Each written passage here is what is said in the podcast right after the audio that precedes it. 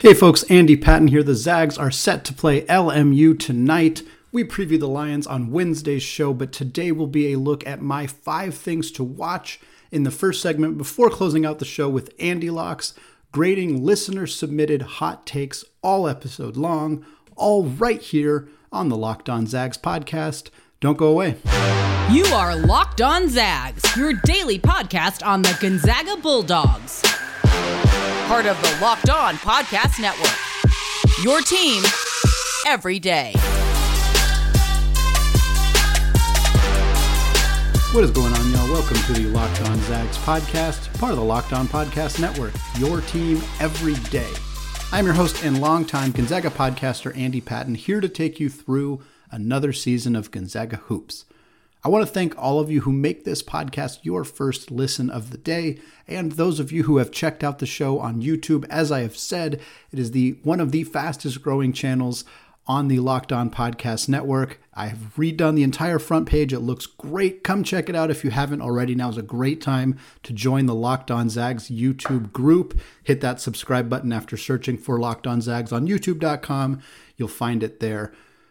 Today is game day. It is Thursday. It is Zags versus LMU, 6 p.m. tonight. The Zags were off on Saturday. It feels like it's been a really long time since they played. They've obviously had some lengthy breaks throughout the season because of COVID 19. It's nice to get them back on a two game per week schedule. LMU tonight, Portland Pilots on Saturday. Hopefully, we can see a little bit more of a kind of consistent schedule for the rest of the season. I'm not holding my breath. The WCC's got a lot of games to make up. I think we're going to see plenty of games get moved around as the rest of the year goes forward. But for now, looks like this week is safe with LMU and Portland. Uh, Wednesday's show, I previewed the LMU Lions, talked about how they haven't quite lived up to expectations this year in the second year under Coach Stan Johnson. Uh, Eli Scott, very good. Joe Quintana, very good shooter. They got some pieces, but the team as a whole has not really gelled together all that well, despite being almost the exact same group they had last season, uh, 9 and 8 on the year. Now, I want to look at five things that I'm going to be watching for in this game. I do this for almost every single game, just kind of key things, whether it's matchup based things or defensive strategies that I think we may or may not see in the game, maybe some players we don't see very many minutes of. And then after the game on Friday's show, we'll kind of go over these five things, say, hey, did it end up being a thing that was a factor in the game or not, and kind of just use that information to inform ourselves for upcoming games. So for the first one, this has been a key one the last couple of days. Uh, does Gonzaga get back over 100 points? I think that's the question that is on a lot of people's minds heading into a game that ultimately the outcome is not really a big question. At least with USF and BYU, there was at least some consternation of, hey, like this is a game the Zags could realistically drop. Like this is a good enough team that could really handle them. Uh, with no disrespect to LMU whatsoever, I don't think that the outcome of the game should be a big concern for a lot of Gonzaga fans as we as look forward to this game tonight. But I am curious if the Zags are going to score 100 points again. LMU, not a great defensive team, 173rd uh, in the defensive rating per KenPom. They're, but they're only allowing 71.2 points per game, which I'm not a mathematician, but that's a lot less than 100 points. They haven't played a great schedule, so that's a factor as well. And the 71.2 points per game is 250th in the country, so they're still not a good defensive team. Uh, and they've been allowing 77.6 points per game through conference play. So if most of the rest of the conference can score close to 80 on them, there's a pretty good sign that the Zags are going to be able to drop 100 on them. The Zags are healthy, they are rested. They had, did not have a game on Saturday, like we said, so they have had a lengthy break that could lead to some rust potentially. But my expectation is that this team is going to be cruising from tip off till the final buzzer, and I think we're going to see the fourth yes, the fourth game for the Zags in conference play, the third game for the Zags where they have topped 100 points. I think we're going to see it again. I don't think it's going to be particularly close. I think this team is an offensive juggernaut. I don't think USF, excuse me, LMU has the pieces to really handle this team uh, on either end of the floor, and I think Gonzaga is going to get over 100 pretty easily. Uh, next up, will Gonzaga force 20 turnovers? I'll tell you what, that would go a long way towards getting towards that 100 points, as if they're able to force a lot of turnovers. And LMU coughs up the basketball a lot. They are averaging just under 16 turnovers per game. It is the 15th highest turnover rate in the country. That is not good, not something that you want to be celebrating. I think it's very possible that against a tough physical, more talented team in Gonzaga that this LMU team could cough the basketball up even more. Eli Scott himself, uh, we've talked a lot of praise about him, and there's a lot of really good aspects to his game, but he is a big man who handles the basketball a lot. And as we have seen with Drew Timme and to a lesser extent Chet Holmgren this year, big men who have the basketball in their hands often commit a lot of turnovers and that's kind of, it's okay it's kind of a part of the trade-off that you deal with when you give big men the basketball away from the basket basically every possession down, which is the way that LMU kind of likes to run things through Eli Scott. But he's going to have, I mean, he's going to have either Chet Holmgren or Drew Timme or Anton Watson on him all game long. Uh, most likely, I think Chet, I think Drew will guard him if he's playing away from the basket so they can kind of let Chet play more of a rim protecting role. But I think virtually all the time that Anton Watson is on the floor, he will be guarding Eli Scott. Watson has incredibly quick hands, is very, very good at poking the basketball away.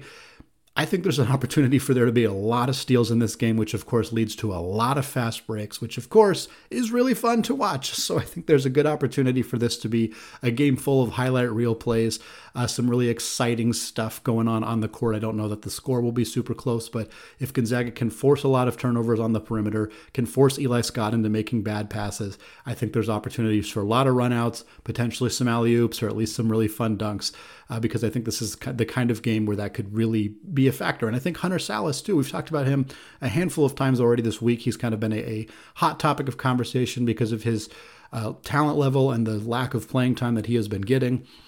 I think this is a great opportunity for him to play a lot of minutes, uh, not just because I think that the outcome of this game might be determined pretty early, but because uh, I think he is a good matchup because of that defensive prowess, because playing a turnover prone team with a guy who has a really, really high steals rate, uh, one of the best in the country for a guy in his role, I think he could get out in transition a lot in this game, and that would be super fun. Number three, uh, the same one that's been on there for the last couple of games because it's always a question coming into every game. How is Gonzaga going to shoot the rock from beyond the arc?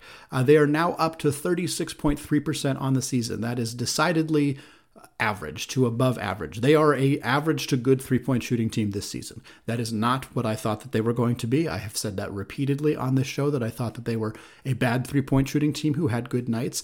Now I am more inclined to believe they are a streaky three-point shooting team uh, who sometimes have very very good nights. At the points that I was saying that they had not really had any of those good nights. I'm very happy to have been proven wrong in this situation and I hope that that continues to be the case.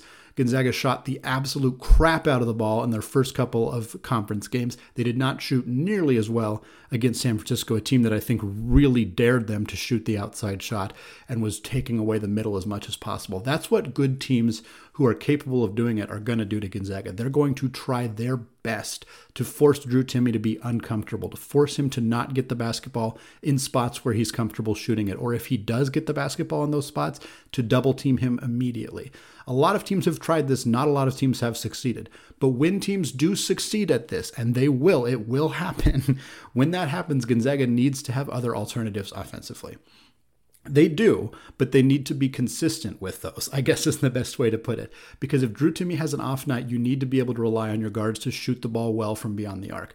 Doing so from, from the three point line forces the defense to step out. It gives Drew Timme more room to get position. It just creates a whole host of issues for the defense you look at the Texas Tech game, they had a strategy to try to stop Drew Timme, and then Gonzaga came out and shot the crap out of the basketball, and they had to abandon their strategy because otherwise they were just getting killed on the three point shot. In the NCAA tournament, that will be a big key is Gonzaga being able to prove that they can do both scoring in the inside and scoring on the outside. Against LMU, they're probably not going to have to do that.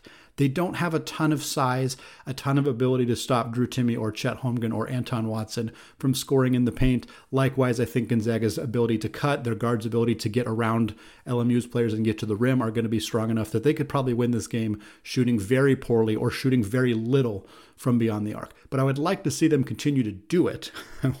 this team is shooting 42% in conference play. I'd like that to continue or to be very close to that. They don't need to in this game, but that's not really the concern. The concern is continuing to sh- take reps in game because shooting threes in practice and shooting threes in the game is a very different thing.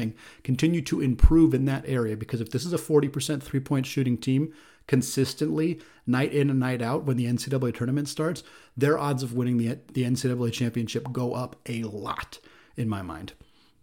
Next up, uh, some minutes questions. Does Andrew Nembhard play over 30 minutes?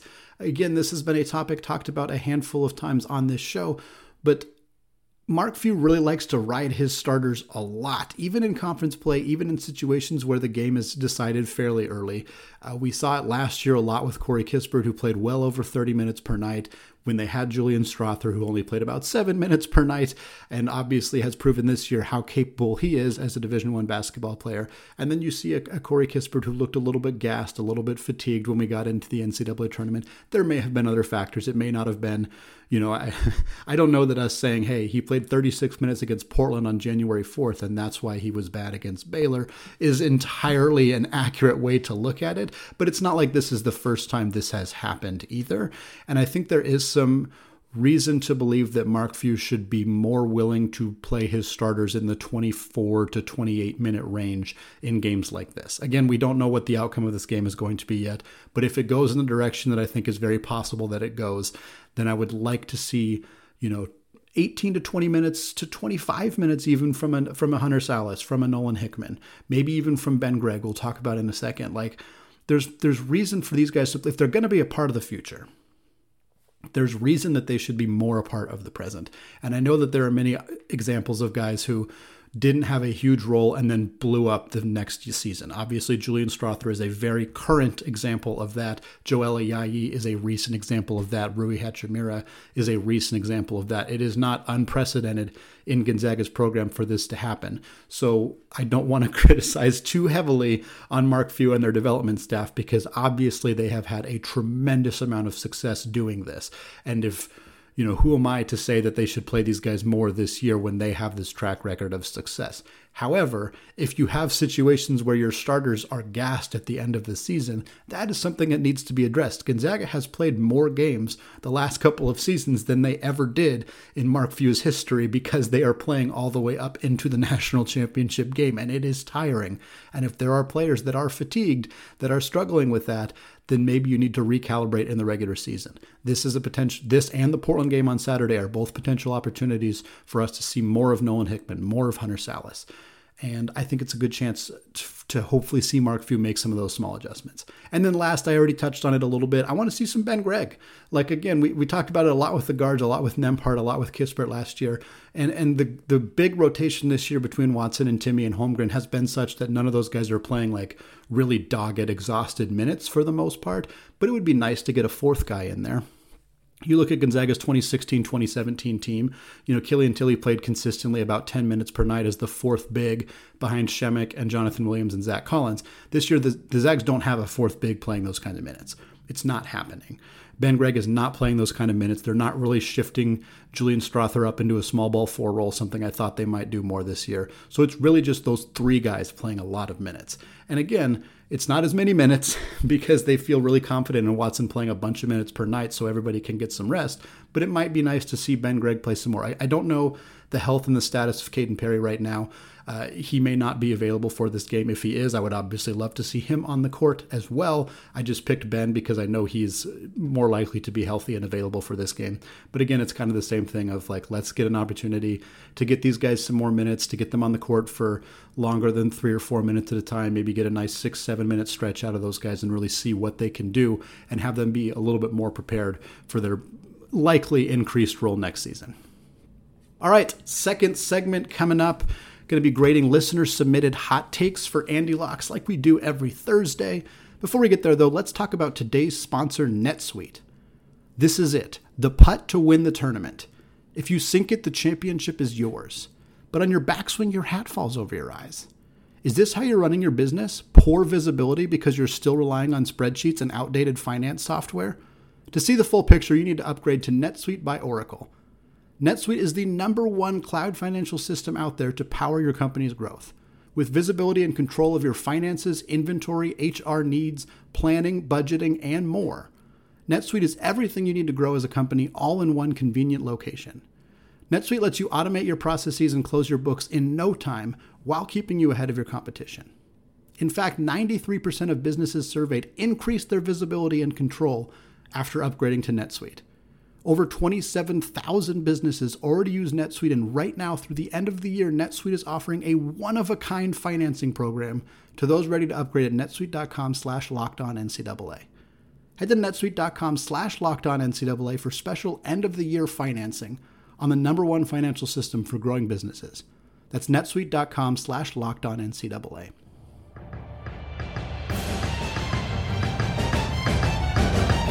All right, segment two. Still Andy Patton, still locked on Zags. And now we're switching over to Andy Locke's grading listener submitted hot takes all episode long. This first take comes from Jordan via Instagram. He says it's not a Tommy Lloyd matchup, but the Zags get a Final Four rematch with UCLA.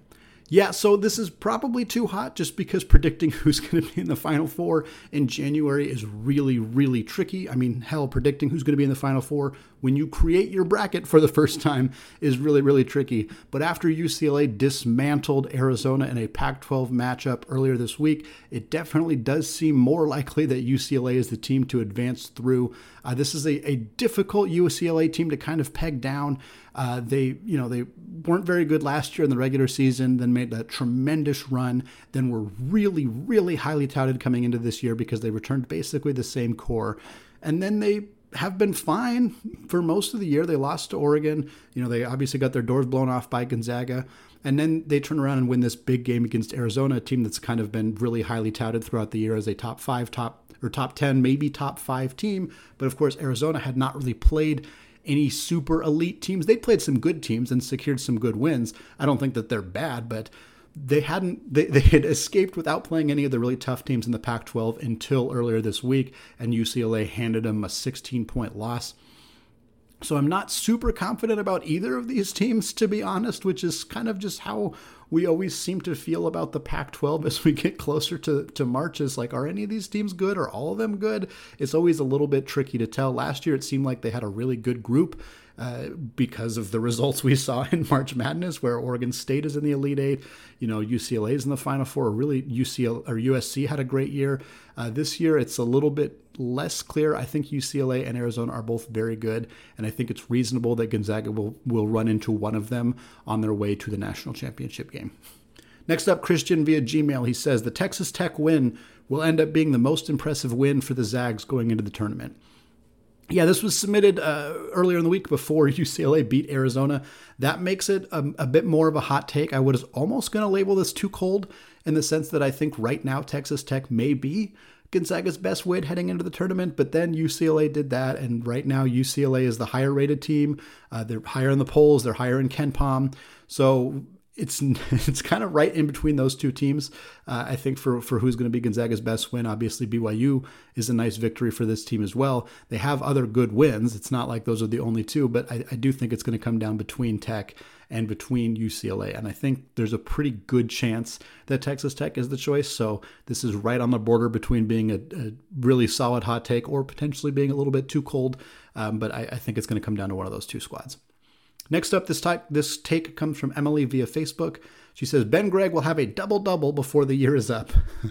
I love it. I, I think I, I, it's too hot. I think that's uh, somewhat clear in the sense that he uh, is not playing nearly enough minutes per game to get up to 10 rebounds. I think it's very possible that he has an Oumar Ballo like game where he scores a bunch of points in a six minute span. We saw that from Ballo last year. I think he had 17 points in like eight minutes against, I believe the I believe it was against Portland last year. I think Ben Gregg could absolutely do that. We've already seen a few games where he's had eight points in like two or three minutes because he hit a pair of threes. Uh, but I'd be pretty surprised if he gets 10 rebounds in a game this year just because I don't think he's going to play the minutes that are necessary to get there. Uh, I think Ben Gregg's future career in a Gonzaga uniform will include a lot of double doubles because I think he's going to play a big role on this roster next next season. Him and Anton Watson and Kaden Perry are going to be a, a, kind of the core nucleus of bigs next year, depending on what Drew Timme decides to do. But I don't think we're going to see him get a double double this year. I do think it's possible we see him get over 10 points this year, though. The final take for this segment comes from Christian via Gmail. He says BYU will lose a WCC game to a team other than Gonzaga, USF, or St. Mary's. Yeah, it could happen tonight. I think tonight is a, is a great opportunity for that to potentially happen. Santa Clara on the road. Uh, Santa Clara is good. They're a top 80 ish, I was going to say 75, 80 ish team per KenPom uh, in the country. They've obviously had a, a very good year, a couple ugly losses early in the year, but they're healthy now. They were not healthy for a large chunk of the season. They were missing Jusuf Vrankic. They were missing PJ Pipes for a couple of weeks. Both those guys are healthy going into this game. BYU, as we've talked about a handful of times on this show, they don't have a lot of size. They have very, very little size with Gavin Baxter out for the rest of the season. Uh, they're short-handed in the front court. They got a couple freshmen. Traore, very, very good young player, uh, but they just they don't have a lot of depth in the front court. And Santa Clara doesn't have a ton of depth in the front court either, but they're one of the few teams that has enough size to really kind of punish BYU for for not having a lot of it. Uh, and and they have some shooters. Obviously, Keshawn Justice, a very good outside shooter. Jalen Williams, extremely talented as well. If they can get hot from beyond the arc, BYU is susceptible to this kind of loss. Their their team relies so heavily on Alex Barcelo that uh, as a, as a scorer, as an outside shooter, that if he's if he's off at all, and Santa Clara is not off, that's all that it would take for this game to be a win for the Broncos. I think there are a lot of other teams that probably don't have a recipe to beat BYU, even if Barcelo has a bad game. Uh, but but Santa Clara is definitely one of them, and that's the game that's coming up on Thursday. I think it's very possible that the Broncos take that one against the Cougars. All right, two segments down, one to go, discussing more listener submitted hot takes. Before we get there, though, let's talk about Bet Online. BetOnline would like to wish you a happy new betting year as we continue our march to the playoffs and beyond. Even in 2022, BetOnline remains the number one spot for all the best sports wagering action. In fact, with a new year comes a new updated desktop and mobile website. Sign up today and receive your 50% welcome bonus on your first deposit. Just use our promo code LOCKED ON to get started.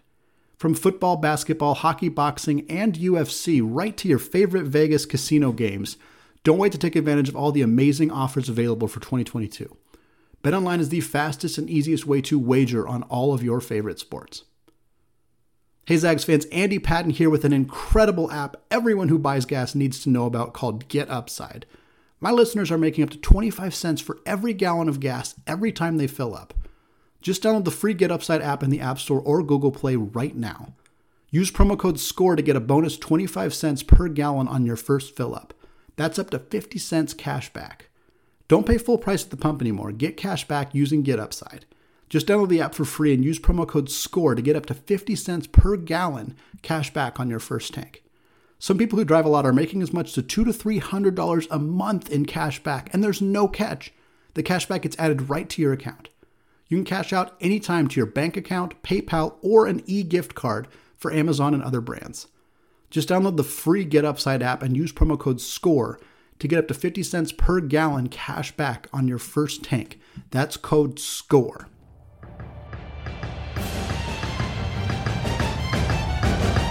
All right, segment three. Andy Patton here, still locked on Zags, still going through listener submitted hot takes for our Andy Lock segment. This first take comes from Winston via Twitter DM.